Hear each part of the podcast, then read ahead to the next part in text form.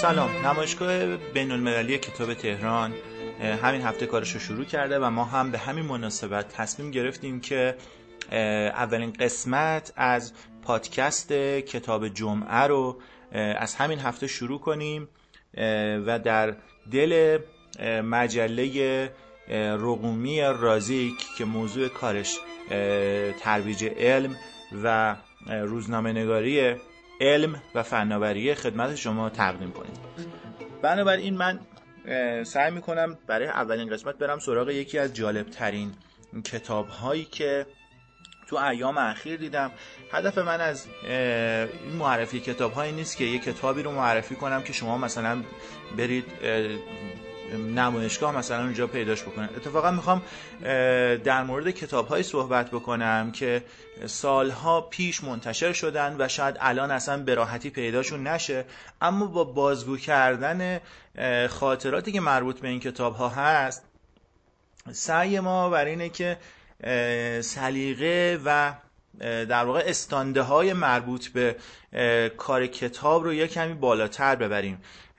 و به خصوص با توجه به اینکه من قصد دارم که از همه کتاب هایی که معرفی می‌کنم صفحاتی رو برای شما بخونم روی موضوع نصر کتاب و نگارش کتاب ها می‌خوام تاکید داشته باشیم.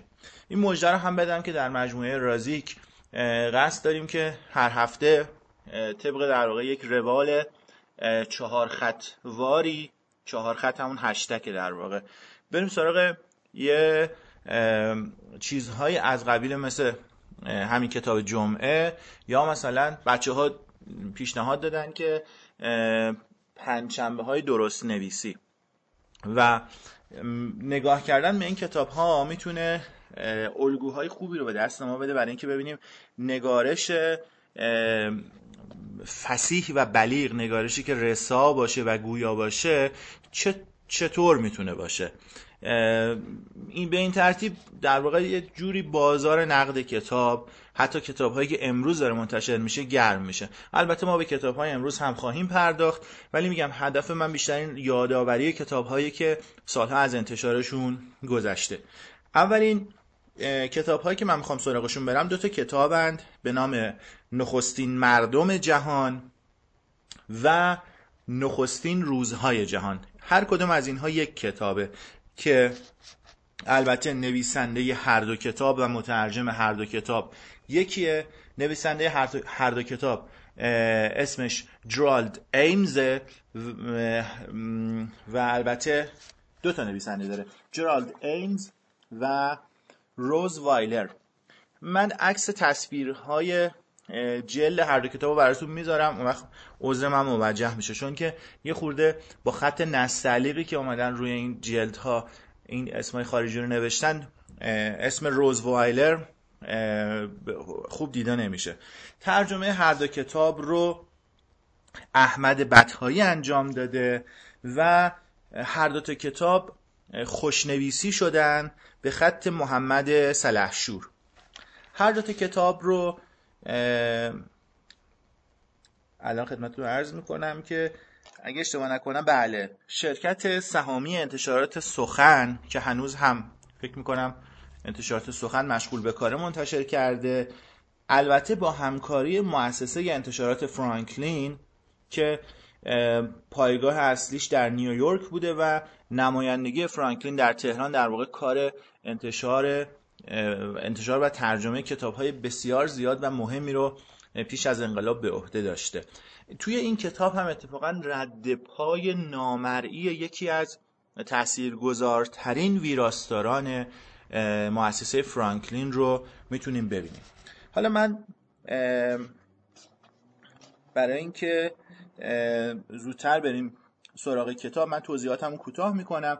فقط اینجا این نکته رو اضافه می‌کنم که کتاب در واقع نسخه انگلیسی در سال 1958 منتشر شده.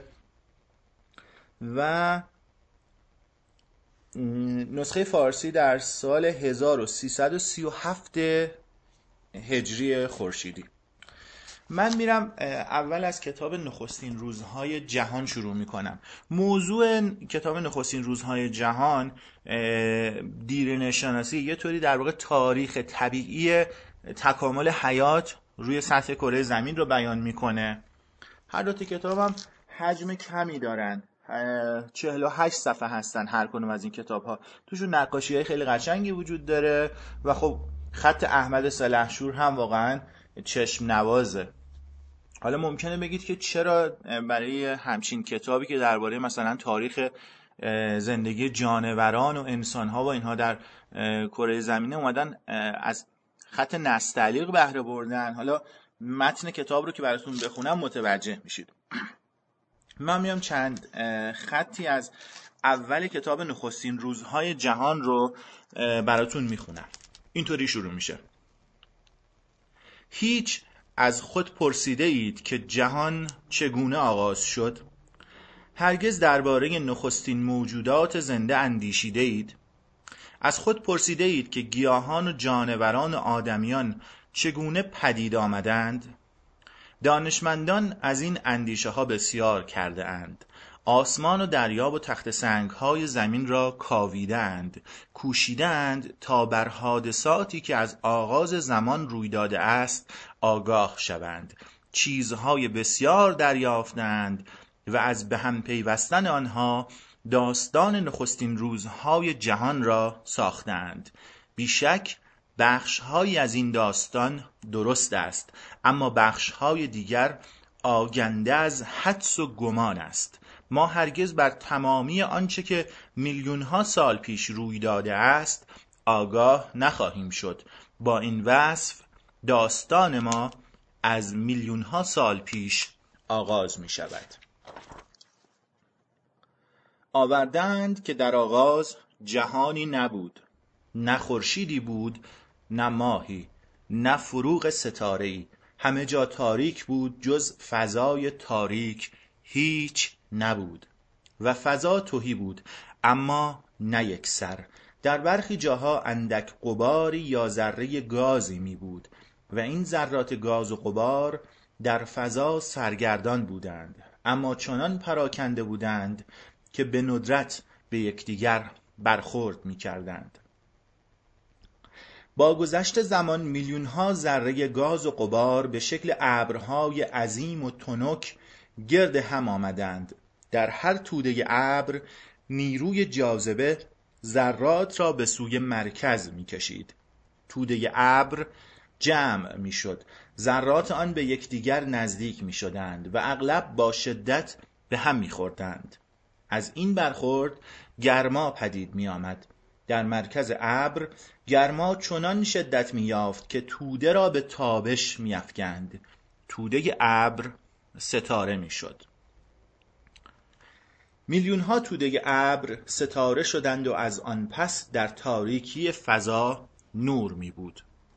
خب من دو صفحه اول متن کتاب نخستین روزهای جهان رو خوندم که این نکته رو باید اضافه کنم که آنچه که در متن این کتاب ها وجود داره لزوما با یافته های علمی امروز ما هماهنگی نداره بلکه انعکاسی است از اون چیزی که در سال 1958 دانشمندان تصور می‌کردن بنابراین چه در این قسمتش که در واقع به خلقت جهان می‌پردازه و بعد قرار می‌خواد بره سراغ پیدایش منظومه شمسی و زمین و اینها ما لزوما نباید دنبال آخرین یافته های علمی باشیم. بلکه همونجور که گفتم می‌خوام درباره این صحبت بکنیم که اون دانشی رو که در لحظه وجود داشته به چه صورت با زبان جذاب و شیرینی